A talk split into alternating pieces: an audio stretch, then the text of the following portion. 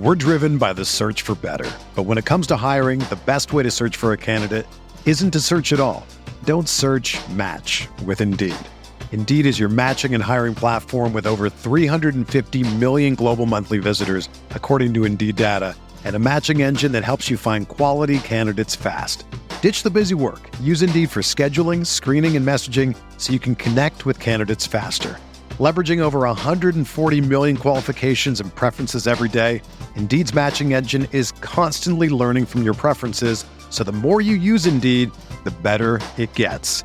Join more than 3.5 million businesses worldwide that use Indeed to hire great talent fast. And listeners of this show will get a $75 sponsored job credit to get your jobs more visibility at Indeed.com slash BlueWire. Just go to Indeed.com slash BlueWire right now and support our show by saying that you heard about Indeed on this podcast. That's Indeed.com slash BlueWire. Terms and conditions apply. Need to hire? You need Indeed. This podcast episode is brought to you by Coors Light. These days, everything is go, go, go. It's nonstop hustle all the time. Work, friends, family expect you to be on 24 7. Well, sometimes you just need to reach for a Coors Light because it's made to chill. Coors Light is cold lagered, cold filtered, and cold packaged. It's as crisp and refreshing as the Colorado Rockies. It is literally made to chill. Coors Light is the one I choose when I need to unwind. So when you want to hit reset, reach for the beer that's made to chill. Get Coors Light in the new look delivered straight to your door with Drizzly or Instacart.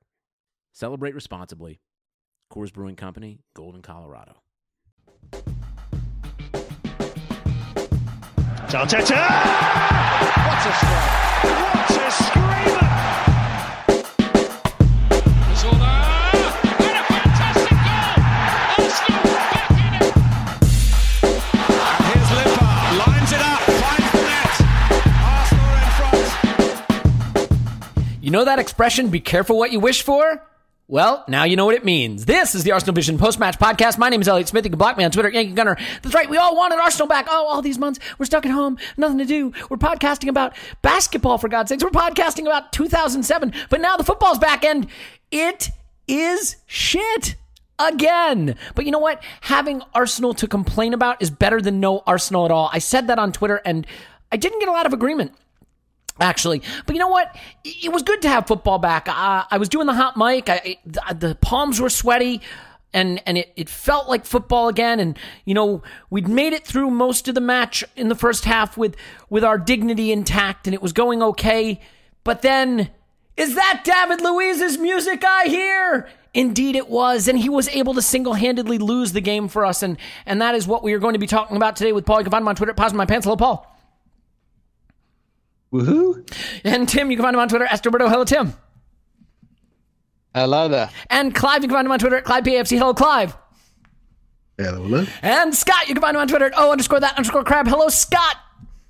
Yeah. This is what they call a full boat. You waited all this time, you're getting all the opinions. And Clive said he's going to be avin me. He said he's going to be avin me with my preconceptions. I've got so many preconceptions. I can't wait to get them all out. But we have such a big panel. We're going to have to do this kind of rapid fire. In a way, I'm glad we have so many because I, I think for me, the biggest disappointment with this match, apart from all of it, is that you'd like to learn something after three months of not watching Arsenal, and I feel that this becomes a game that you almost have to analytically throw away because of the injuries early, because of the individual errors that cost us the game, um, which uh, admittedly that is a very Arsenal way to Arsenal game, but it's hard to take anything away. It's hard to really draw conclusions tactically, substitution patterns, performances. Then you combine that with the opposition we were playing, and it's it is a little bit tricky, but there's no place to start like the beginning. And Scott, it's been so long. I'll start with you. And and come on, man, we're both Americans. We're outnumbered here. We're outgunned.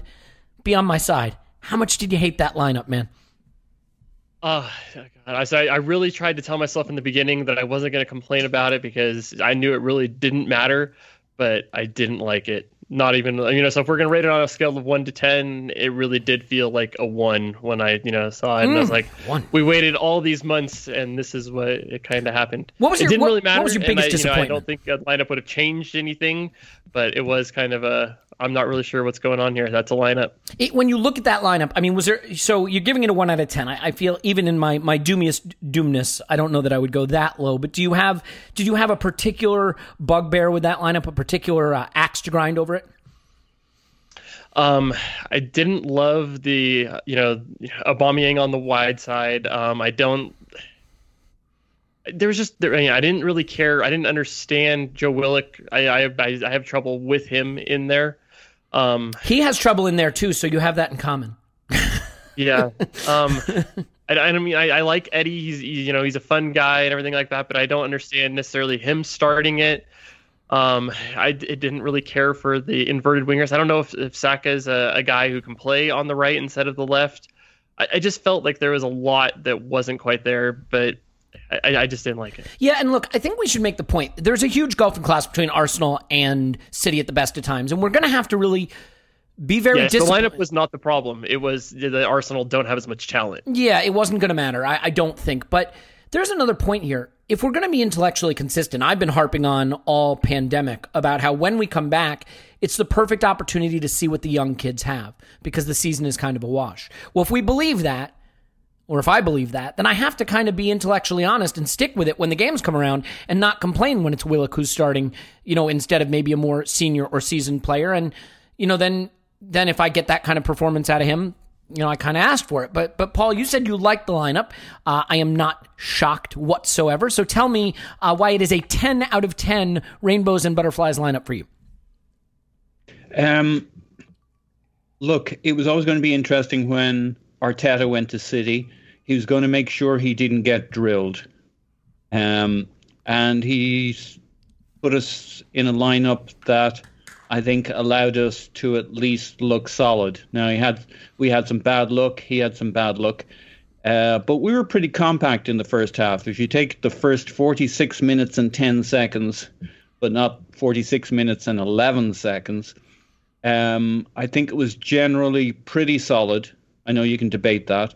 Uh, inverted wingers meant allowed us to be compact uh, bringing the play into the center, allowed allowed those guys to. Now, uh, there there are a couple of um, preconditions to all of that. Uh, I didn't expect Aubameyang through the middle because that's not how we play, and I'm letting that go for now. So having a big debate about uh, and getting upset about Aubameyang not starting, that's not what we're doing. So I'm not I'm not going to relitigate that from my standpoint. Aubameyang uh, Arteta is not yet ready to to shake everything up and start playing him through the middle. So that's a whole other conversation I won't entertain at the moment. It wasn't going to happen. Eddie through the middle, I thought he did really well in the first half. He was he caused them a lot of trouble. We didn't because there was an offside at this, at that, and there wasn't enough supply. But he did pretty well. Uh, Aubameyang was from the left. It doesn't particularly suit him in a game like that when we've no possession. I get that, but that's how we play. Um, Saka from the right, I get the logic. It did keep us compact. I thought our midfield three, given we lost Xhaka, did a pretty good job for most of it, keeping uh, keeping a lid on things. I thought Willock was fine, okay, decent. It's obvious why he was there, mm. pressing pressure. I actually think he was okay, helping us build play in the first half. He had a couple of we had a couple of good passages of play where uh, he slipped some uh, some passes. There was a really nice one. I had the needle up the right wing to Saka, probably halfway through the first half. I think everybody did okay and fine. And it was kind of what Arteta had set out to do until the disaster class began. Mm. Um, so I didn't hate it. I thought it was okay, decent. You know, I expected us to get drilled overall. I probably would have guessed we'd be okay in the first half and we'd get tired about halfway through the second half and then they'd uh, score a goal or two and then we'd lose 3 0 by the end of it, which is kind of what happened. I, yeah. I didn't hate it. I thought everybody played okay. Um, and the Pablo Mari instead of Luiz, I think we see why Luiz wasn't playing. I was excited to see Pablo Mari. The two, you know, yeah. uh, the positives. Leno was brilliant. Uh, that is a positive. By, by, the way, I, I, will just stop you and say because a goalkeeper being brilliant tends to come as a result of the team being shit, we don't often think of that as being a positive, but it is a positive, certainly. It is a positive. He was very good. Mm-hmm. Uh, our two fullbacks, I thought Tierney did well considering. Um, so it was nice to see that. I was okay with our midfield three. I thought, I thought they mostly did good. I thought Guendouzi was good in the first half. Mm. I thought Willock. I thought Ceballos came on and did did good for us. It, you know, it wasn't. Okay. Uh, uh, it, it you got to calibrate to your expectations. Mine was maybe lower than yours. I don't know. No, no, no. And so I think there's there's a couple things in there that, that are really important. And and the, the where we diverge, Paul, is not specifically on the first half in totality. I thought the first 30 minutes was not a great football game, period. I don't think they did much. I don't think they were particularly effective. Um, I don't think we were either, for that matter, but you could see it was going to be a punch, counter punch kind of game. And I do think there were opportunities for us to play in behind. I I know Sky, uh, their studio analysts called this out a little bit, but there were a couple of runs Aubameyang made that weren't found. There were a couple of long balls that didn't quite land right. And Nketiah was pulled down. It should have been a foul. It was a worse foul than the one that was given for the Luiz penalty and red card, and it wasn't called. And I thought that was atrocious. But I, where we disagree is I think from the 30th minute to about the 44th, 45th minute, I thought they got it in gear, and Silva and De Bruyne went up a level, and we couldn't live with them. And that was the period where they really battered us to the tune of. Yeah, There is some truth to that. I, I'm not totally against that. no, a- and I'm not I mean, they killing us over and, it. And it was mainly in that Luiz area of the pitch. It wasn't Well- all down to him, but it was a little bit down to him. Sure. Well, well. So regardless, I, I think that that's the period where you saw them sort of start to click and and show a little extra class. And they, I believe, they had seven shots to our zero. They had something like a. Uh, I I actually uh, tweeted it to you, Paul, but I think we they had something like 37 final third passes to our zero during that period. They had five shots on target. They had two big chances. It was the period where they really put their foot on us a bit. And and the irony, of course, is we had just ridden it out when Luiz decides to to throw the game away and then subsequently throw the game away again after the break. Um, but uh, you know what I what I would ask you, Tim, is you know we, we did a, a Patreon instant reaction pod with you and Clive, so that's why I start with Scott and and Paul because I've I've heard mm. more than enough of, of both of your opinions now. Um, but I I want to ask you sort of about that period that that thirty to forty five minute period where they were really all over mm. us and and if you have a sense of sort of what changed and what we were failing to do because I did feel for 30 minutes we were in the game we were competitive if not cohesive. I don't know that there was a lot of cohesion period. Mm. But did did something jump out to you during the period where they started to get on top of us that that was going wrong? Um, I think a couple of things happened. I think um, Luiz coming on dragged our back line backwards a little bit towards its own goal. You're stealing which- Clive's material, which- by the way. he always talks about that. Yeah. which which which can happen. Mm-hmm. Um, and I also think um, that so essentially Arsenal were trying to like they were trying to clog up the middle a little bit um, and push City out wide when they were building from the back, and that worked quite well for 25 to 30 minutes until De Bruyne kind of kind of said, "Okay, that's fine. I'm I'm quite happy to go out to the touchline and pull you apart there." Um, and so, uh, and and obviously that that's where the goal comes from. Albeit, to be fair, that was probably De Bruyne's like least impressive pass of that 15 minute spell. It's just that David Luiz cocked it up.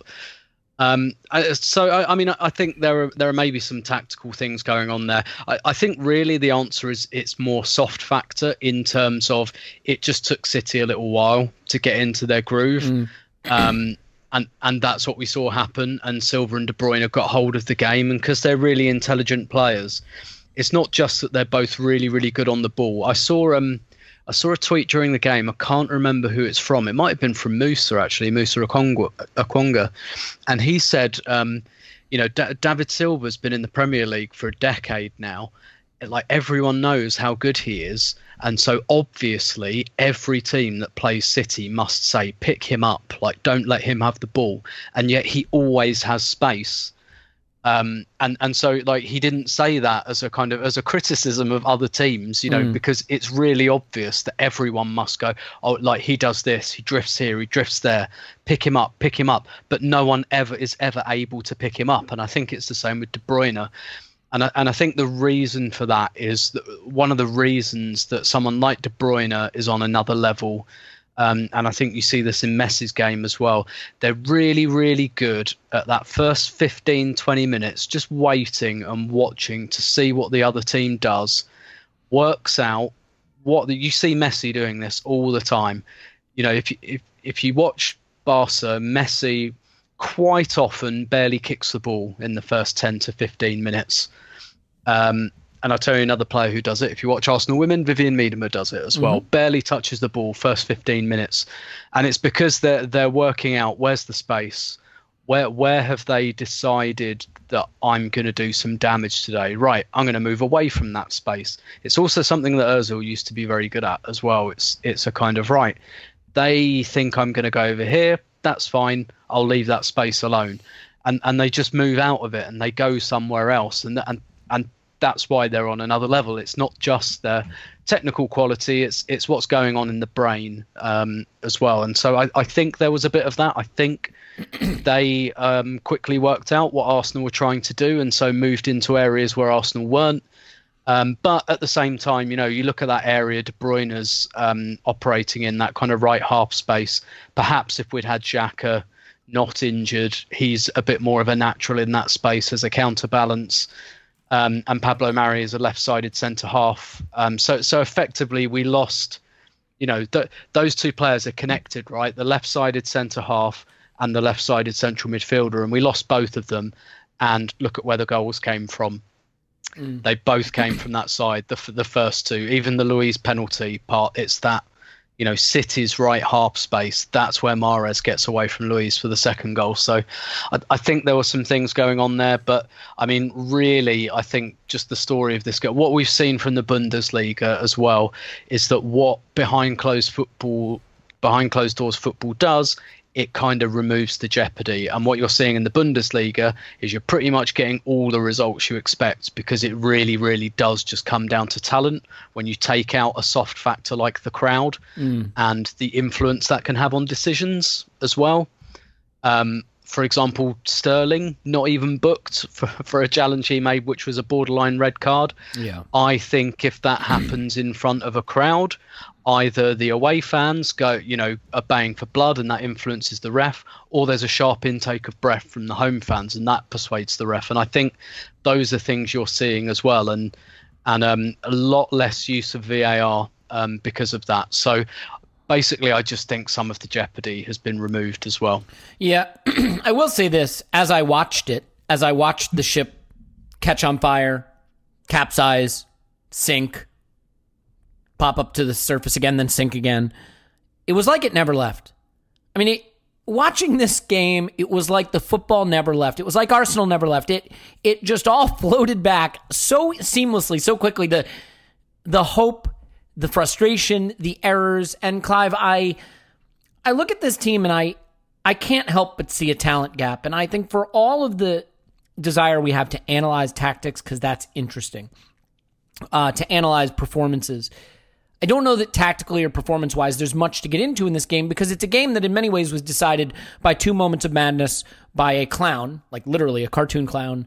Uh, and we'll get into his comments after the game. But I think the story of it is the talent gap. And you don't wind up ninth in the Premier League just, you know, when you're a big club like Arsenal just because of a coach. I mean, that could be a big part of it. But you also have to have a, a rot in the club and, and in the squad. And, you know, I look at this and I say, we started with a guy up front who probably is a lower end of the Premier League, upper end of the championship caliber player, a guy in midfield who's probably a championship player, another guy in Guendouzi who, while I, I think he has a high ceiling, is, is a kid who's still figuring it out. We lost Xhaka, so we wind up with a non not super positionally disciplined guy in Ceballos who hasn't played a ton for us. A Brazil league center back, uh, a Mustafi center back. I actually thought the fullbacks were pretty good, and and a a left wing stroke left back teenager playing at right wing. It just when I look at that team, I say taking off the Arsenal glasses, taking off the the bias that we have that leads us to want to see all the best things about our player uh, players. Clive, is that a very good team? Is that a team that has any right to forget compete with City, but push for a top four place? Because I I do question if the talent gap is maybe even more yawning than we than we normally allow for.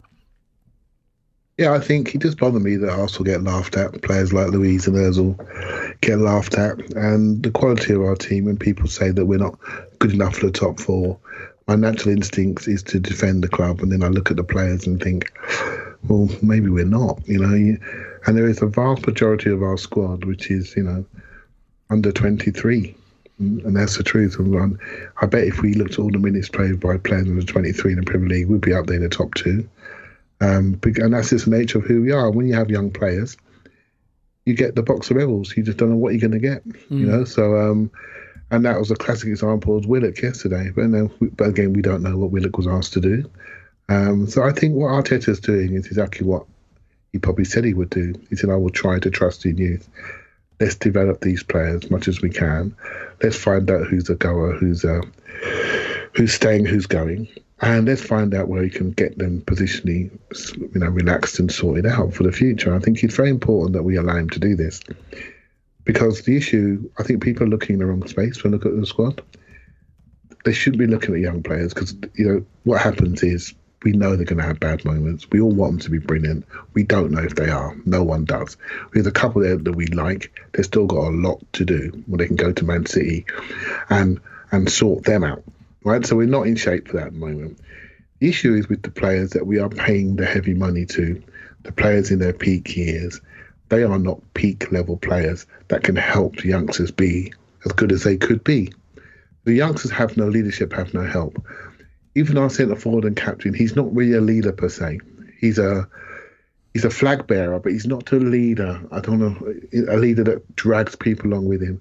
He's a executioner. He he kills other teams with his goal scoring talents. But when he doesn't feel well, he's it shows all over his face. Right when he's when things not going very well. So we have a situation where I think the fans tend to look at the intricacies of a of a young player's performance when actually that's the bit we should be investing in because that is going to be the bedrock of the squad going forward. And what we need to do is create room for a new set of 23 to 26 year old players to come in, a little bit older, a bit more experience in other leagues, that can actually go help those youngsters deliver in those places and create a new core. And we spoke a bit about this last night. We have some players that I'm afraid just represent what we used to be. Yep. And and, and we have to. It's it's re, it's really painful, but is it more painful than this? Let's just not be this halfway house. Let's just rip the band-aid off, get those players out, and start to let people realise it's not okay to be that way anymore. You have to do it. Your action has to dictate things. And I think once we do that, what the next phase is to really define a playing identity. Like, I don't want to say, oh, we need identity, but, but I do feel the system that City play, the 4 3 3, Liverpool, Chelsea play, we need to move towards it. Because as soon as we do that, I think we can start to fit players into those slots that we all know so well, right? Six double eights, wide forward, centre forward pivot, a back four, expressive fullback, strong centre backs and covering wide areas. The formula, we all know it. Mm. Let's start to do that. We can't do it now because what he's doing, he's trying to find out about people. And while he's finding out, he thinks, I need a Bamming up top. I need my two pivots. I've got to protect things. These players not very athletic, so I've got to put them into a two-three-five system because that gives me cover on the break. It works against 85% of the league, but it doesn't work against the top six, especially away. Because the last time we won away from home was, I think, was 2015, and I may have had an afro in 2015. Do you know what I mean? I'd so like to see a picture is, of that, please. it was a long time ago, and um, we're still eulogizing over Santi Cazorla and Aaron Ramsey, mm. etc. We need to move, and we, we we need to move on. In it, we need to move on. Yeah. To be fair, we, Clive, he was very good. Yeah, well, he was. He's worth eulogizing over, especially when you look at the state of our midfield. And Scott, I guess that's what I'll ask you: is we know the problems with the back line, and we know we have some talent in the front line that we're sort of maybe using in a frustrating way, I think you can see a path to a successful front line at Arsenal with the players that we have, and maybe even see a path to a future of a decent back line when Saliba gets in. And, and based on how Tierney and Bellerin looked, I thought they were high, highlights, you know, or, or certainly higher lights than than what else happened on the pitch.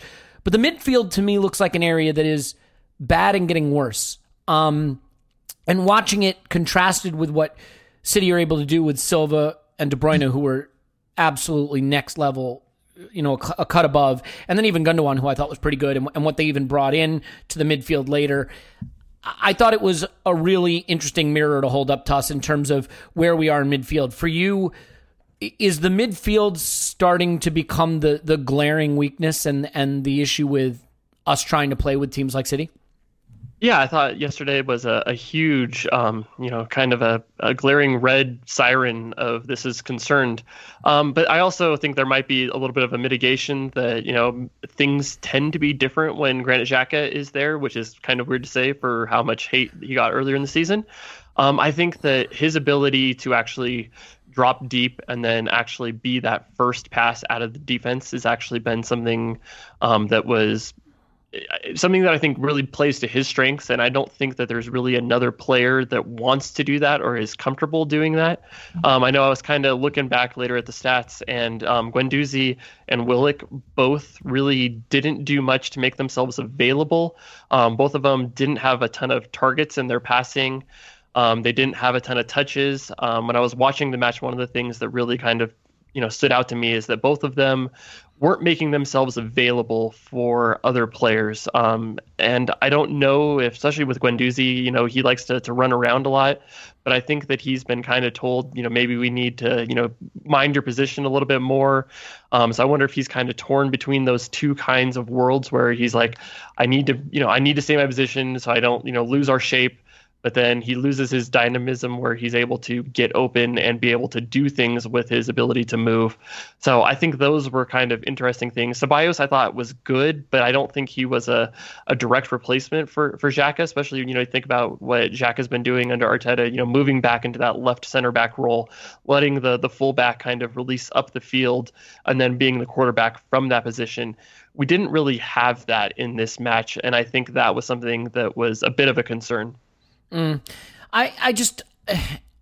I, I don't want to be down on the future of Arsenal, but as we look at ways that Arsenal can sort of ascend back into the top four and then ultimately into a title challenge, you could talk me into a, a bright future defensively, you know, with with plenty of caveats in place there. Obviously, you could definitely talk me into a bright future in attack, and it, it is midfield where where I struggle to see that future coming together. And Paul, I'll just quickly ask you about Willock. I mean, you, you've said you thought he was all right. For me, I don't think anybody in the midfield did particularly well. And again, City, where you're really going to see um, your midfielders tested is their positional intelligence, right? Because City move the ball very quickly. They're very organized. They know where they're supposed to be. And if you pop out of your hole or move out of your position, they will exploit that. I saw Guendouzi on a couple of instances. He likes to pinch up and, and try to, you know, intercept a pass or take the ball off someone's foot early didn't get the timing right, and they were by him.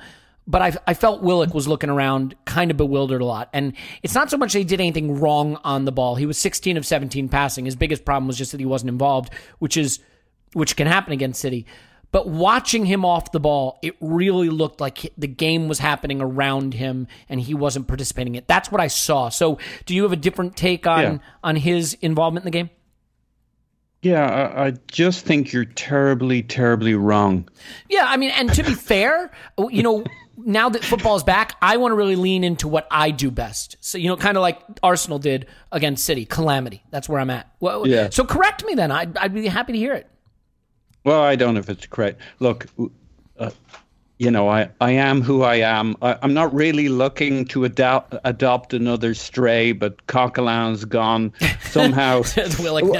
but I blame you, and I blame people like Calvin. It's like Calvin will tweet me, "Defend your boy," and I'm like, "Challenge accepted." I, you know, I just don't think is it such a crime to say somebody isn't terrible that they're only somewhat guilty, that it's manslaughter instead of murder. Look, I having watched the game loosely while working yesterday, apologies to my employer. Um, I can't say I watched it two and a half times. I watched it one and a half times. I knew the plot line. So I went back and watched the game in the first half. And I think Willock was doing exactly what he was supposed to be doing, where he was supposed to be. Um, I just think when we get battered, it colors our feeling on players and we exacerbate their worst characteristics. I don't think he was lost in the first half. I think he did exactly what he was asked to be doing.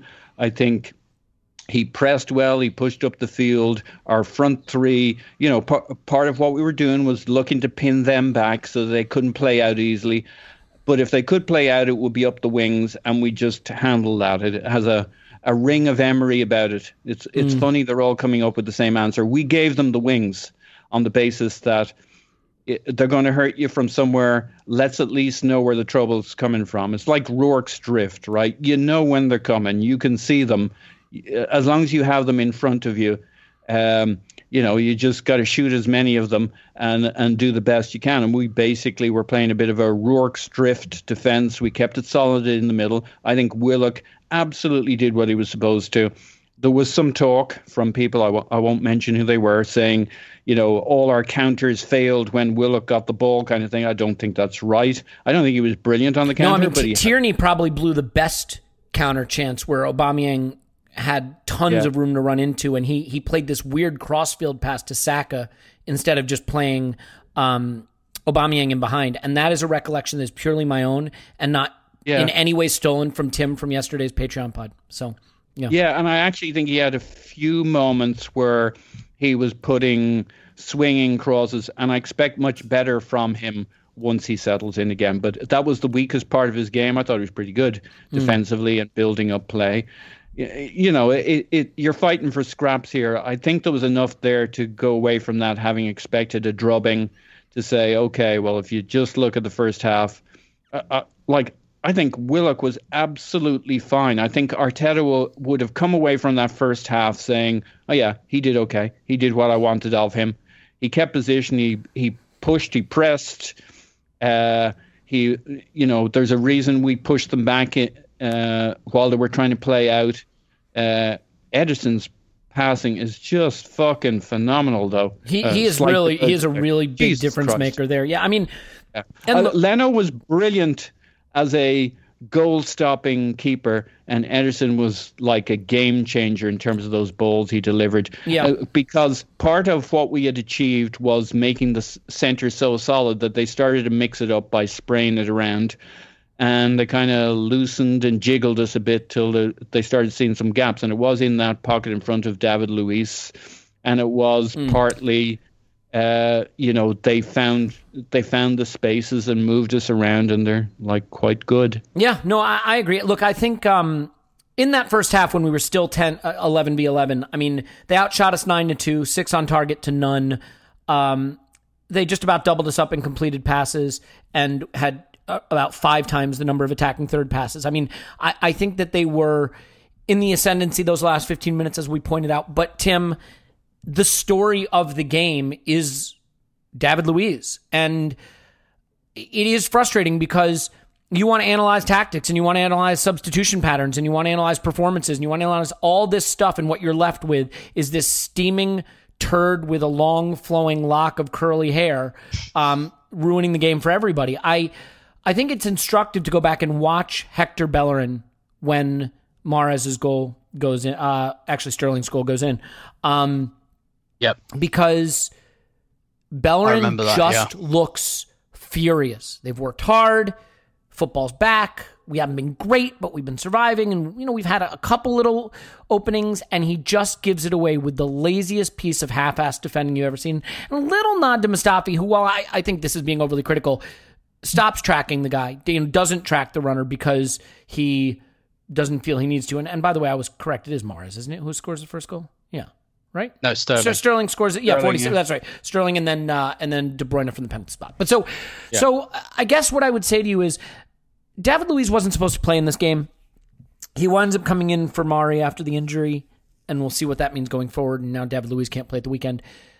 Break this down for me. Two things. One, the performance itself, and then maybe as a little coda to that, the the bizarre head scratching comments he makes after the game uh, in relation to it. Yeah, so the the kind of um, in terms of his mistakes, I mean, it's all tied up really, and and he made the link between his contract and his performance because, Like so, we know that Luiz goes through these kind of periods, right, where he either like there's no in between in his performance and his relationship with the coach. He either absolutely adores the coach or he hates his guts, and you get the variance in performance from that. Like he's not capable of moderation, basically. Um, but from what we know so far, he's really liked playing under Arteta. Um, and and look, when Luiz says he likes a coach, like everyone says they like their coach, pretty much. Um, but when he says it, you can take it that he means it. Um, and so what what we'd had is we'd had the kind of the usual David Luiz redemption arc where he doesn't really like the other manager. Um, tick um, plays in defensive midfield. Tick manager gets sacked. Tick new one comes in. He loves him and everything's fine and he starts playing much better and Arsenal start defending a little bit better. Um, and you know he was captain against Portsmouth in the FA Cup, which, believe it or not, is a recent game. It's amazing. And, and and Arteta says stuff like, "I'm really happy with him. I really wanted him to be a leader, and he's done that." But but something has changed. Something in the background has changed, and obviously it's it's to do with his contract. And and the problem is with Luiz because he is because he makes his emotion his master and not his servant. Um, and, and actually, I, I have to give um, credit to Pete from the Grove here, um, who tweeted after his first mistake, after the first goal, he tweeted the problem with Luiz when he makes a mistake is he chases and he makes another one, and that's exactly what happened. It's it's I've you know seen it countless times. You watch the Brazil Germany seven one. Once it gets to two or three nil to Germany, he decides to just go walkabout and lose his mind. Happened at Anfield in August. He gives away one goal. Um, or sorry, he gives away a penalty and he goes chasing after Salah and just gets turned inside out. So he gives away two goals, and and that's the thing with with David Luiz. Once he makes a mistake, he can't get his head back into the game because he just loses his mind. Um, and then you have his his his um, his comments afterwards about the contract and which which are quite difficult to unpick. But I kind of took it. uh, Maybe I'm wrong here, but because so the the comments I'm referring to, um, and so so for a start, I didn't appreciate his comments for all the kind of oh he fronted up and all of that. Do you know what? Sometimes I think you just shut the fuck up. Honestly, silence can be gold. There is nothing wrong with shutting the fuck up. And Yeah, it reminds some me a little bit, Tim, of the era when we'd lose devastatingly, and then all the players would rush to social media to apologize Yeah. to the fans and say how they're, and you're just Yeah. like, I don't want to hear it. Just fuck off. Yeah. Yeah, yeah. There there is nothing wrong with in, in any scenario in life. I say this as, as as an introvert and as a quiet man, there is nothing wrong with shutting the fuck up. He says from his podcast. yeah, indeed. and and so and so Can like I interrupt you, Tim? Just Go for it. Just joking. um and and so and and thi- this is really a time he should shut up right? And definitely don't talk about the contract like that's the thing that everyone cares about because ultimately nobody really cares if you stay or go mate. Like your contract is not at the top of the list for arsenal fans and we don't really want to hear it. So shut up and go away. You've made your two mistakes. Go back to the dressing room consolidate try not to do it again right but but it's it's this comment I should have made a different decision, and you can read that one of two ways. I think you can read it that um, he wants to stay, Arteta wants him to stay, but the kind of the top brass at the club have kind of said, no, we can't afford this. Um, and by the way, that is a decision I would absolutely respect, and I think that would be a fairly rare example of clear-minded competence from them um, particularly to do it to a Kia Joorabchian client, um, that would actually reassure, regardless whether I agreed with that decision, that would actually reassure me a lot if Raul and Edu said, no, we're making this call, this is our job, sorry, can't have a 33 year old on that much money. Or you could read it as he's tried a little game of brinkmanship and he was offered the contract a couple of months ago and him and Kia thought they'd be fucking smart and go nope, nope, we want 2 years. We want 2 years we want a bit more money. And and basically then covid happened and they thought oh fuck. Now we're not even going to get a year from from Arsenal or possibly even anyone. Um, and that's the that's the one that's the explanation I think is most likely because, um, and I've said this before, like um, Luiz is very popular in the Brazilian press. Well, he's not popular, but he's written about a lot. And I saw these comments about Benfica about a month ago, and that to me says that him and Kia were putting the feelers out because they thought they might not get another deal from Arsenal. So personally, I think that what happened was there was an offer on the table. He thought it'd be clever, or sorry, Kia thought it'd be clever and go, no, no, we want two years, and it might have blown up in their faces. And and and now Arsenal have got a lot of these situations. And and to be fair, like with Ceballos and Soares and Mari, but to be fair, a lot of clubs have got that at the moment. Spurs haven't got Vertonghen tied down. Chelsea don't know what they're doing with, with Willian and Pedro. So I've got some sympathy for Arsenal there, and I'd be delighted if they made the call that we're not giving him the contract because we're going to run this like a sensible football club. Unfortunately, I don't think that's the answer. I think the answer is that Luiz and Joorabchian tried something um, and it's blown up in their faces, and that's been obviously distracted him.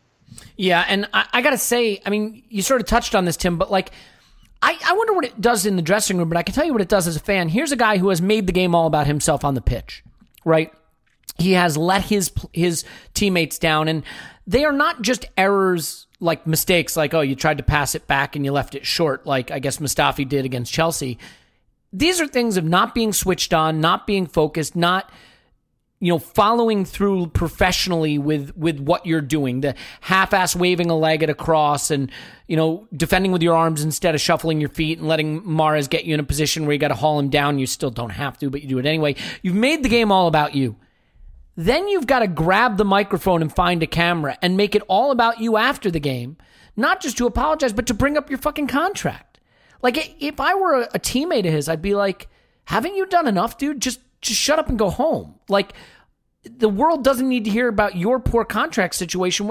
And the idea, I mean, look, we know as fans that contract situations do weigh on players, but to basically say, "Oh, I fucked up twice on the pitch and lost us the game because I've got my contract on my mind," is totally unacceptable as a professional. And I, you know, I think sometimes the, the concept of optics and reading the room come into play. And, you know, with the Xhaka throwing the armband down thing, you know, we debated that so many times, but just the optics of doing that are so bad. I think optically this is, this is equally poor. And Clive, I, I guess I will ask you this since we're, we're probably moving away from the football analysis portion of the pod. We got to talk Ozil, we got to talk Pepe, we got to talk where we go from here. So I will give you a swing at this, although I know Paul may have to run. Paul, do we need to say goodbye to you or can you stick around for one more answer? We do. Okay. Uh, I'd just like to say, Elliot, um, you know, people like you need to lean into our mediocrity. I think that's where you're going wrong.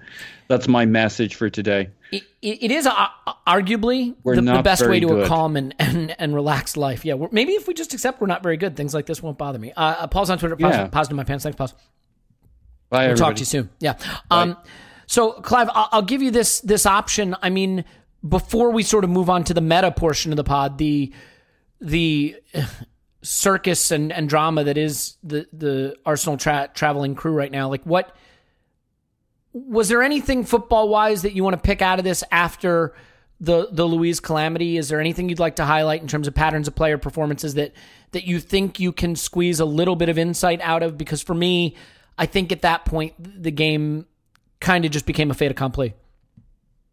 I think Arteta knew that City used two wing fielders in um, Silva and De Bruyne, and I actually do think he wanted to block those sides off with Willock and Xhaka. And if you look at what happened, very simply, it's a simple player quality issue and sustaining it. So in that right hand channel, you've got Mari, you got Xhaka. They both got injured in the first two minutes. Right, so Xhaka in the first two minutes, but Mari when um, Mustafi went out. Mari didn't get a hamstring. He hurt his ankle in that very first two minutes.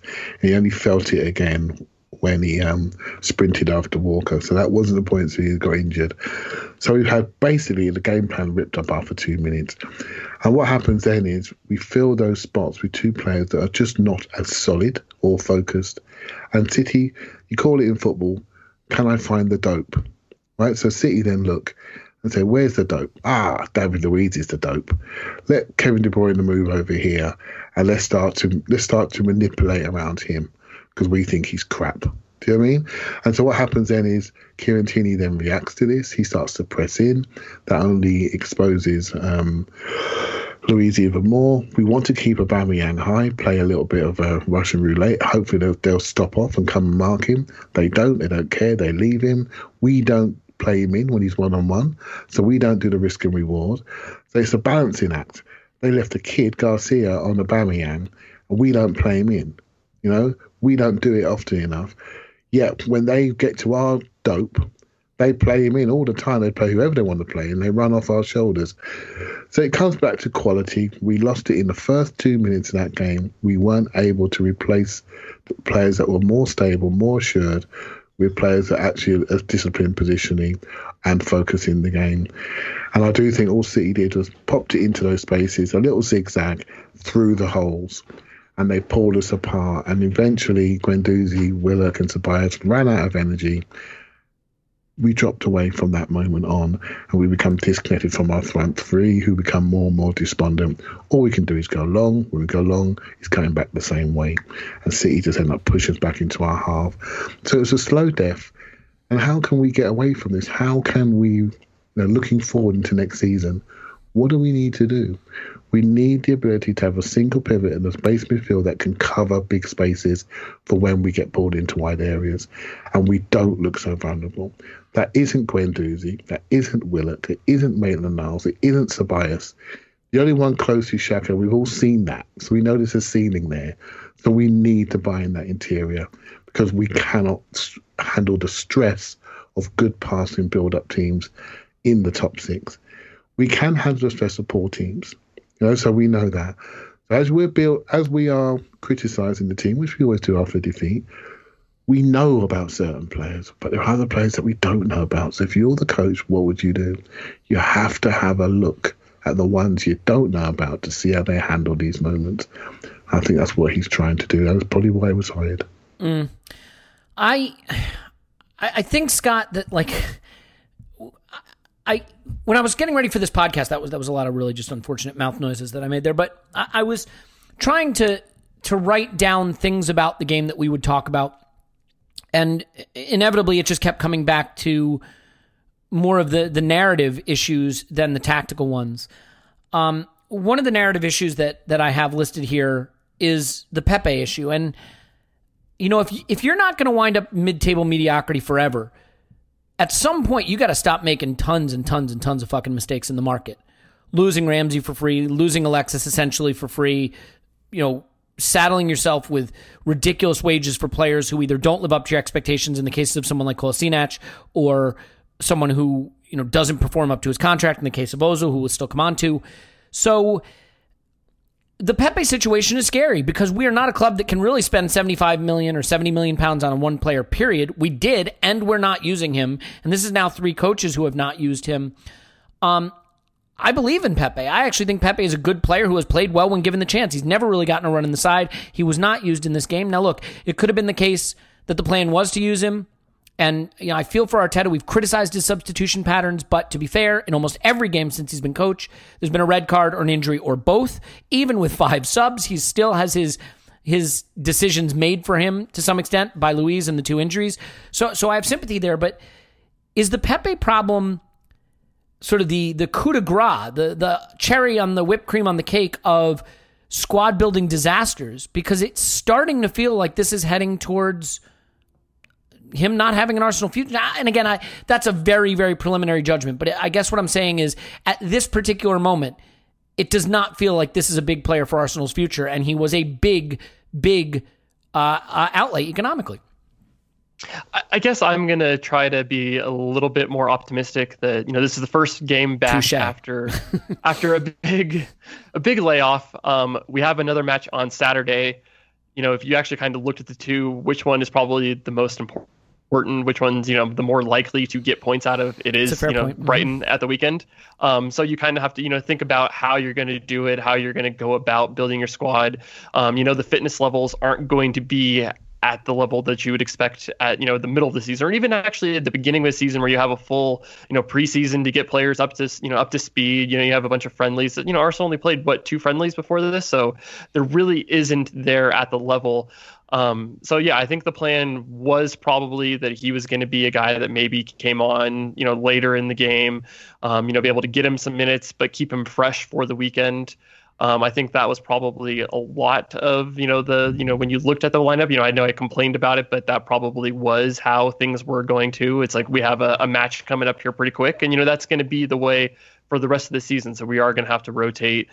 So I think that I'm, I'm going to see how things are at the weekend. I think that then he'll start. You know, that's probably a better thing for him. This actually probably would have been um, a decent match for him. You know, style wise.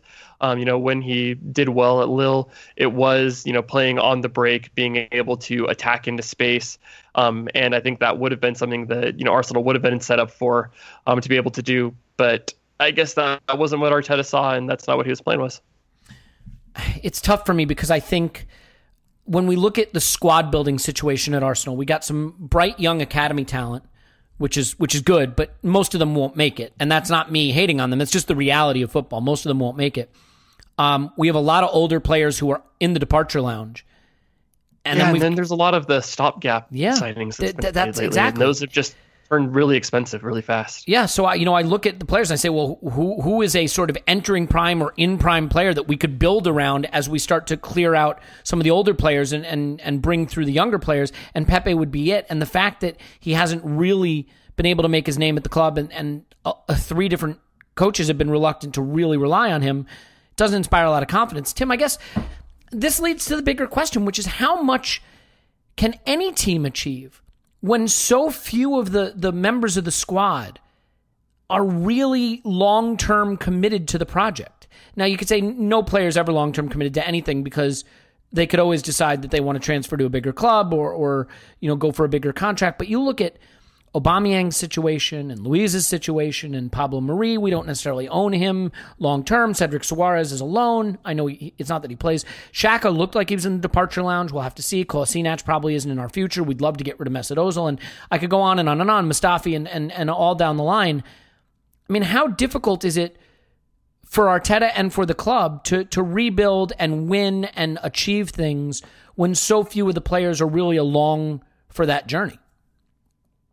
So in the short term, extremely difficult, particularly with all the kind of the the the attempts to change culture. Um, really, really difficult until we get rid of some of those players. Long term, um, it makes it easier to rebuild.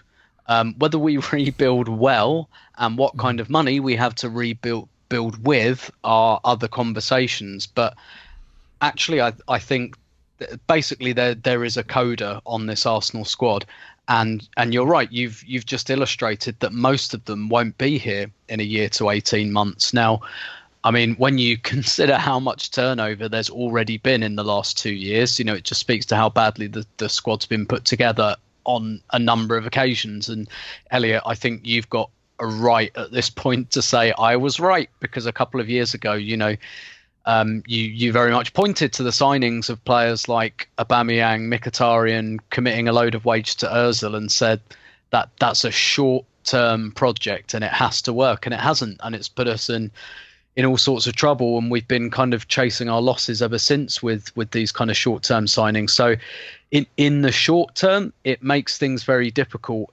But I, I was thinking today actually um, because on one hand I was kind of thinking, God, I kind of I feel sorry for Arteta, um, but then on the other hand, I thought to myself, well, actually maybe I don't like if I was him, I would look at this and think, well, the only reason I've got this job in the first place is because Arsenal are a mess. Um, and they, they were they were kind of panicking and they couldn't think of who else to appoint.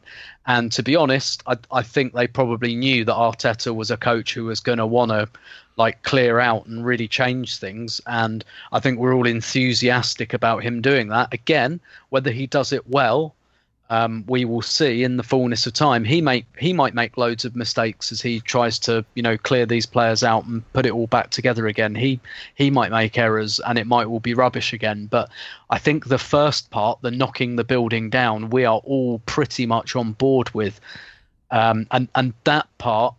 Um, I mean, I don't. It, it won't be easy in the true sense of the word. But basically, a lot of the contracts are coming up anyway. Özil's got one year, Aubameyang's got one year, Mustafi's got one year. I think Sokratis has got one year.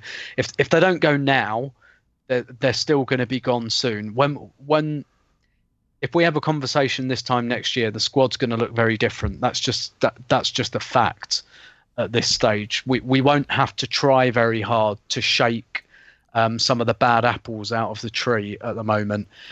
Um, so that, and and I think the kind of I guess the COVID situation and stuff like that. It's just given Arsenal every excuse they need to do the Clive Palmer patented blow it up. yeah, you know the Um, problem. project. You'd like when you blow it up for cash to rain down on you in the explosion, and like yes. the scary thing is we're talking about how great it is because we're in a position to reboot this fucker, which fine, but with no But money, we can't- we can't raise any Yeah, cash. we- like, yeah, go ahead. Sorry. we we can't ignore that the second part is very difficult and it's going to be even more difficult because we're talking about contracts running down you know look, look at let's let's look at arsenal's um, most influential players of the last kind of i don't know 10 years ramsey gone for nothing sanchez gone for nothing ozil eventually will go for nothing After bleeding us Um, of everything we had along the way. yeah, Cazorla. Um, and and look, I'm not saying this one is Arsenal's fault, but Cazorla went for nothing. Wilshere went for nothing. and and look, Koscielny, Koscielny, for all intents and purposes, went for nothing. for peanuts. Yeah. Mhm. So we're we're already dealing with some really bad legacy decisions, and there are quite a few other players who are going to go on a free, and so we've got to rebuild on a shoestring, and we don't have the Champions League, so we don't have that money, we don't have that cash or repu- like a cachet rather, like the reputation's fading, the sheen's coming off. And it's going to be difficult. So the, the first part, knocking it all down, is easy. That is that is the easy part. That's not going to take long even if players are reluctant, their contracts are coming up anyway. It's the second part.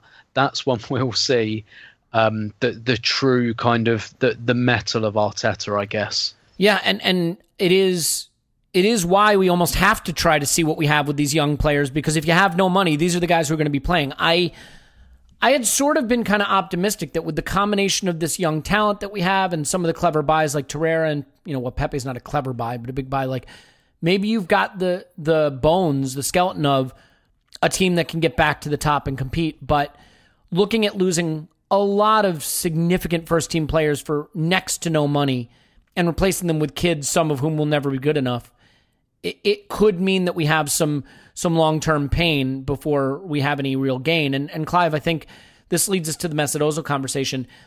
Let me let me direct it this way.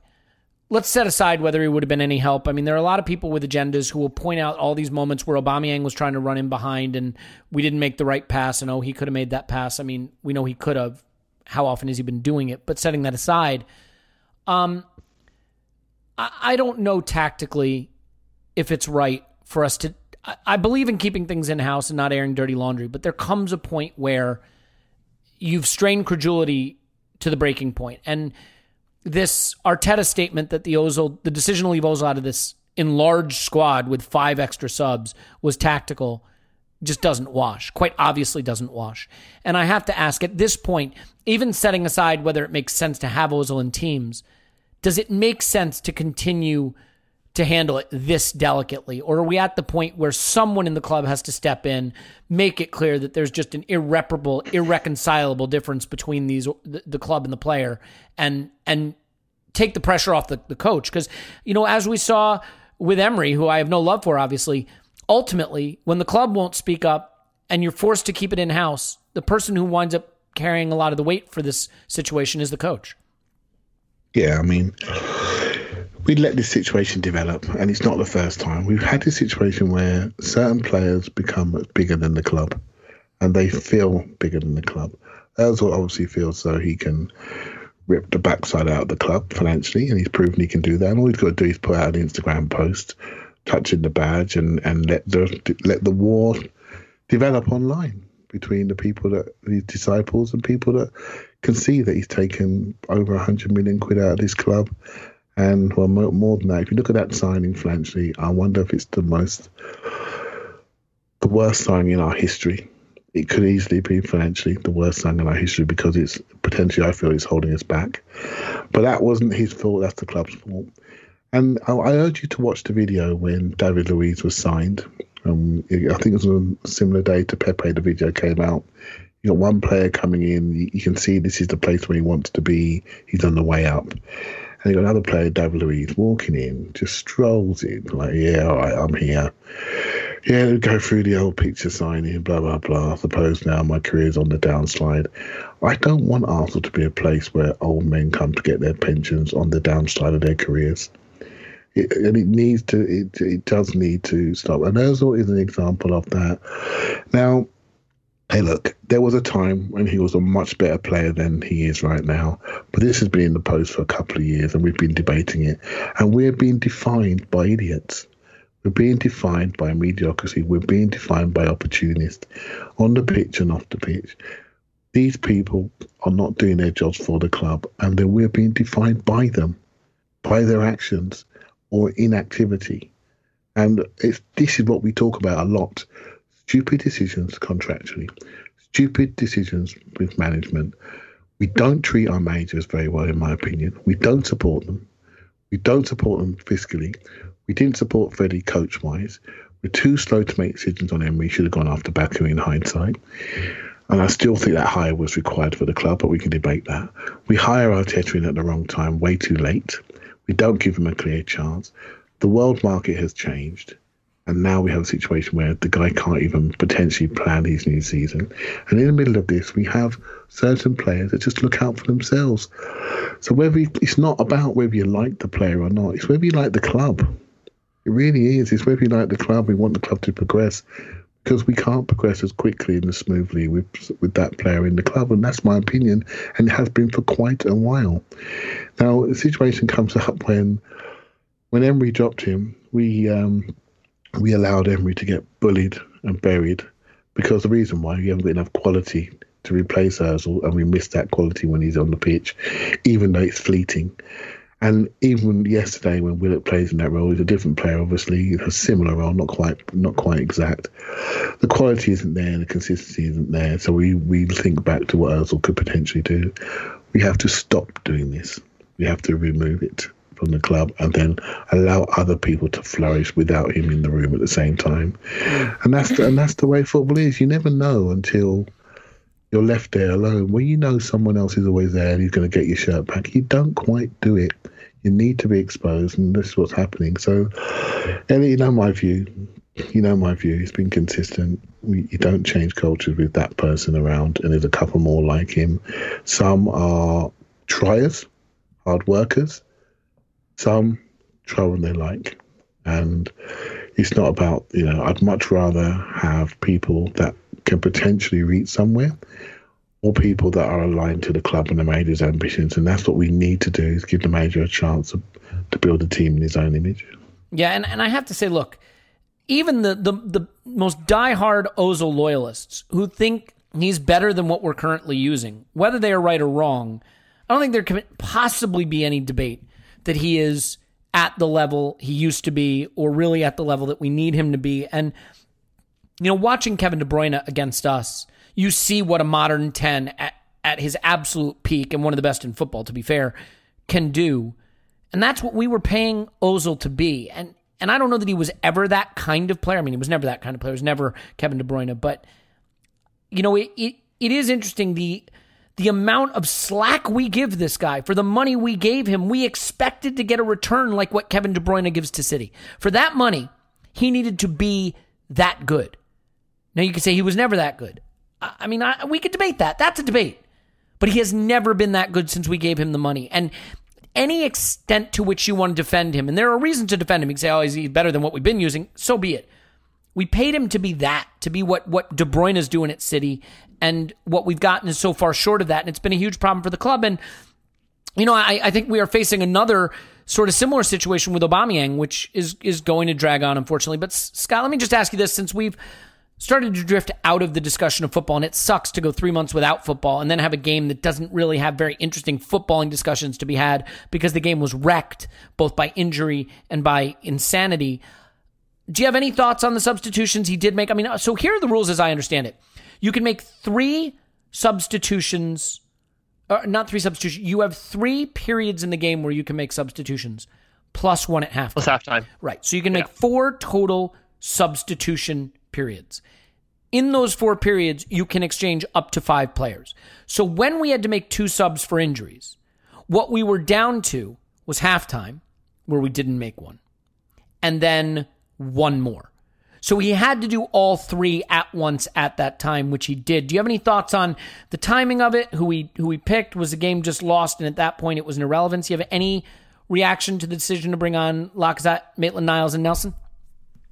I mean, it was nice to you know see you what Nelson could do. I thought he actually looked pretty good. He actually ended up creating the best chance for Arsenal. Um, I thought that was you know kind of a, a positive thing to be able to see. Um, and then the other two, I, I don't really have a, a ton of opinions about. I mean, Lacazette, you know, maybe he just needed some minutes. You know, Ainsley Maitland Niles is a weird one because it doesn't seem that Arteta was all that keen to use him before this. So now it's interesting to see him getting minutes and minutes in midfield where everybody wanted to see him play. And, you know, for the longest time, you know, we didn't get a chance to see that happen. Um, so, yeah, um, I, you know, I guess it was interesting. His hands were tied. I don't think that was probably his original plan was to be able to do a triple sub all at, you know, once. But, um, yeah, I mean, there, there, it's, it's so hard to really say anything because everything got screwed up so badly from probably how things were, were drawn up and you know the blueprint that they had going into the match. If you had to guess, just a back of the napkin wild ass guess, that the decision to go with Maitland Niles in midfield and Nelson up front over some of the alternatives, if you had to guess that they were decisions to use them because the game was lost and it was a chance to get the minutes, or that they genuinely reflect their position in the pecking order above other players, which would you lean towards it being?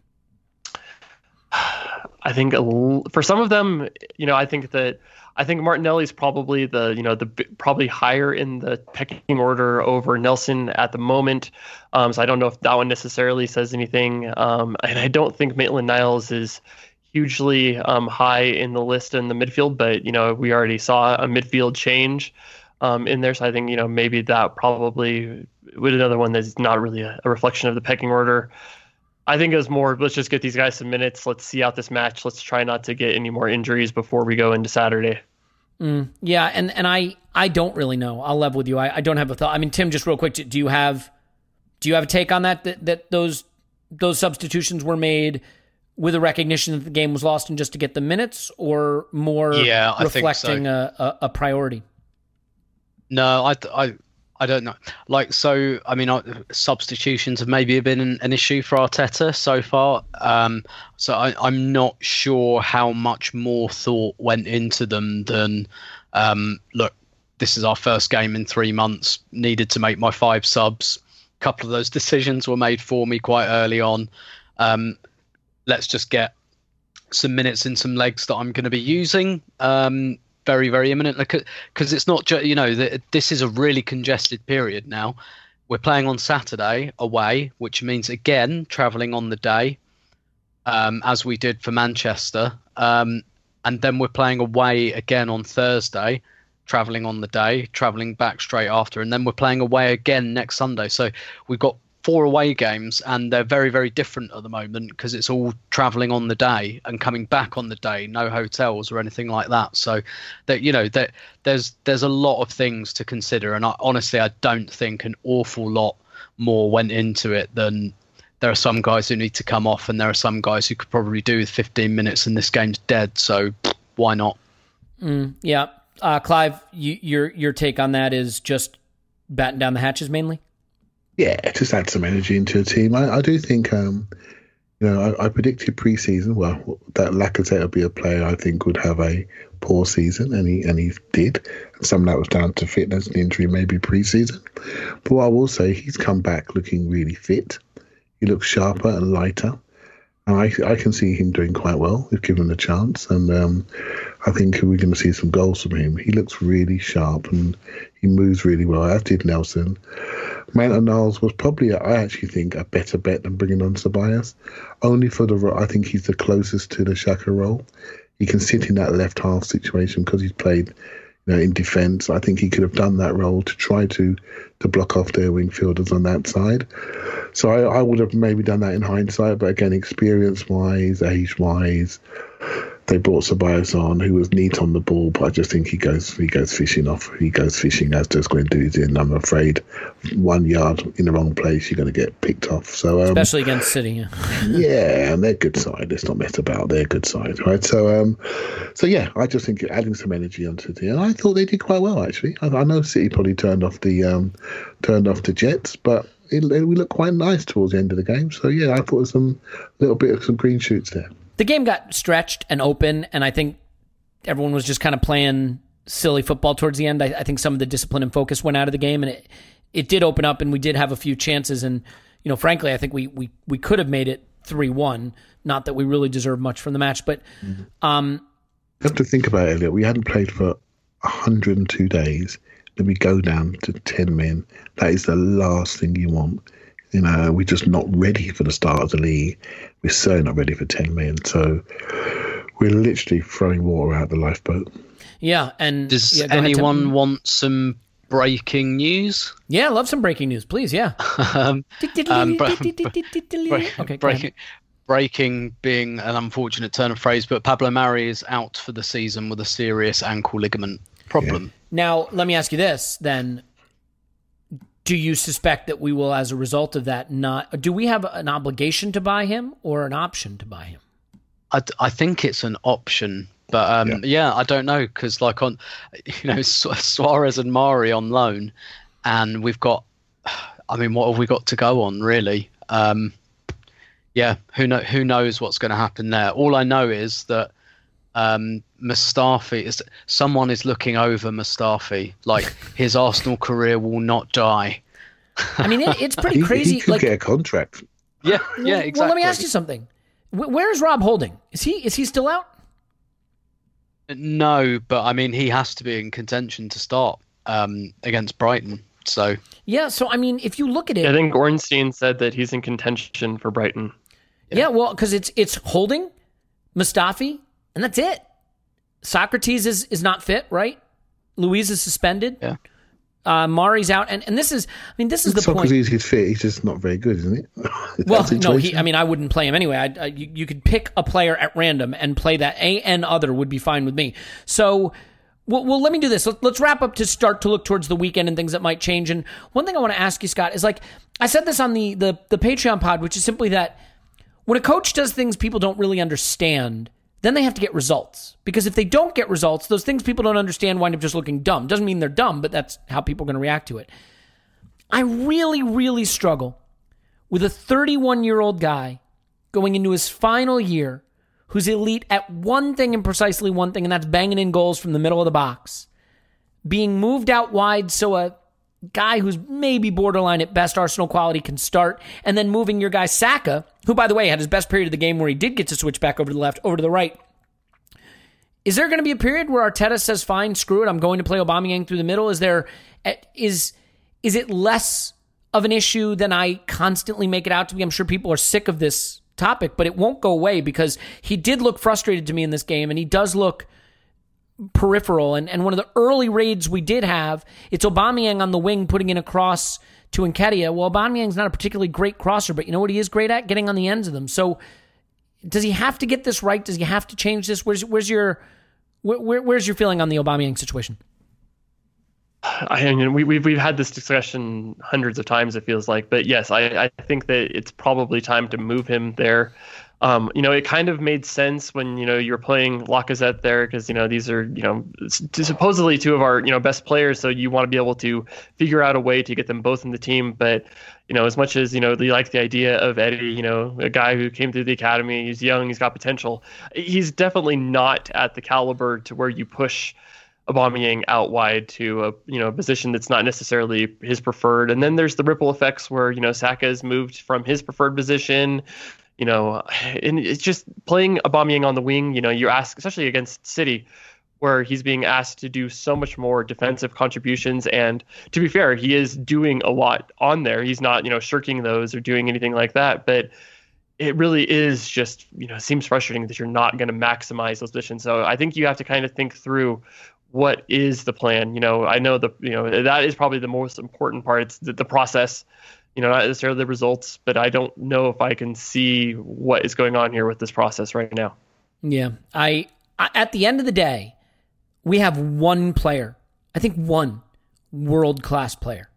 Maybe maybe a Saka gets there, maybe a Martinelli gets there, maybe Guendouzi gets there, maybe a, a Pepe gets there. Right now, we have one world class player, and he is world class at one thing.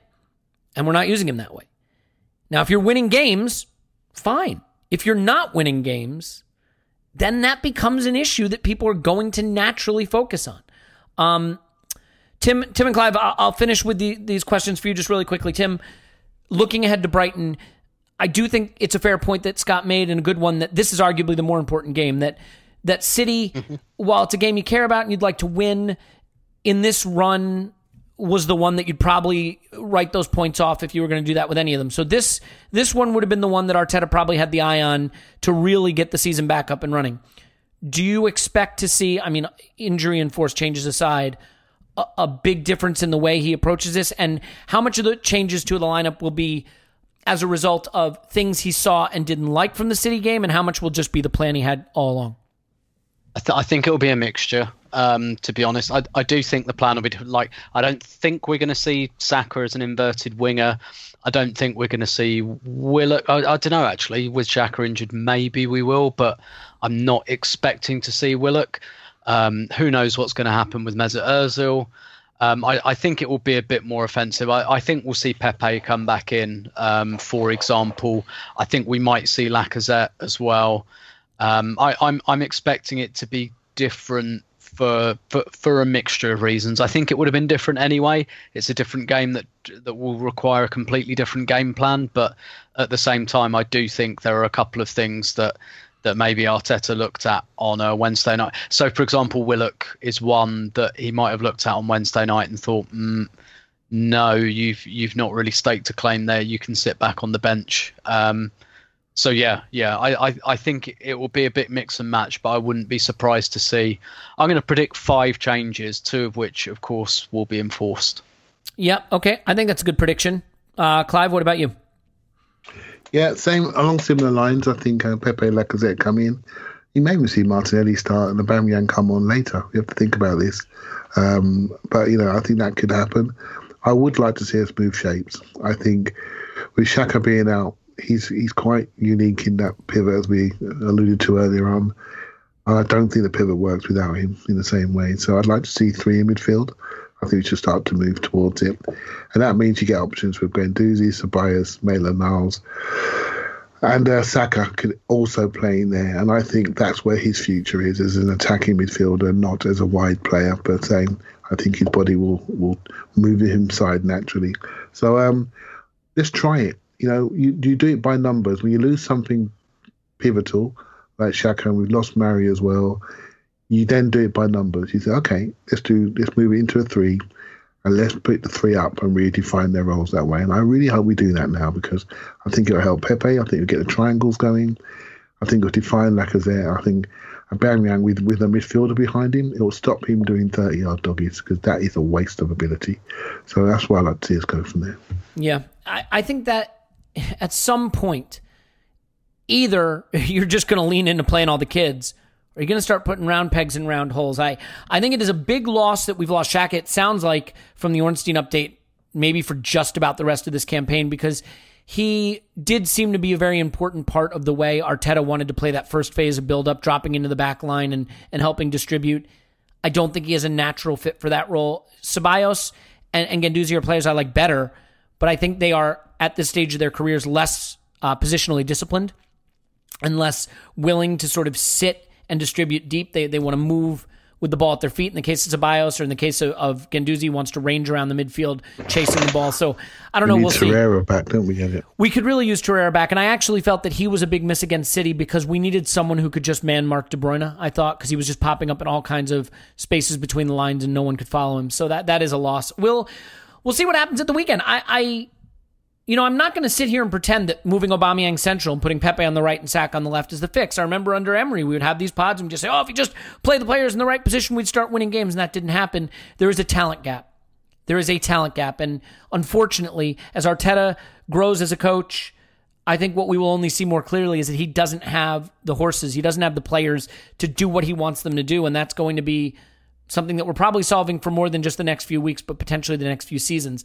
Um, this was a lot of fun, so let's leave it there. Scott's on Twitter at O underscore that underscore crab. Thanks, Scott. Thank you. Tim's on Twitter at Roberto. Thanks, Tim. My pleasure as always. is. Clive's on Twitter at Clive PFC. Thanks, Clive. Thank you very much. Do want to say thank you to everybody who joined me on the hot mic. Um, there are some unfortunate still shots from that video going around, but uh, it, the recording of that is up for patrons. So if you want to fast forward to the Luiz incident and see me lose my mind, you can do that. Um, we'll be doing that for more games, usually midweek games, most likely easiest to pull that off. We'll have uh, Patreon transfer pods starting up soon as well as those live reaction pods after games. I think that's going to be a regular feature for Patreon as well, um, where we just turn on the mics and, and do it in a more emotional style, less analytical. I apologize that we didn't get to talk a lot of football this this pod. There wasn't a lot of football to discuss. Thank you, David Luiz. So uh, hopefully there will be some swashbuckling, exciting football to, to discuss and many Arsenal goals uh, at the weekend. So we love you. Thanks for hanging with us. The football is back. Bad Arsenal is still better than no Arsenal at all. And hopefully good Arsenal the weekend. We'll talk to you after Arsenal 10. Brighton nil.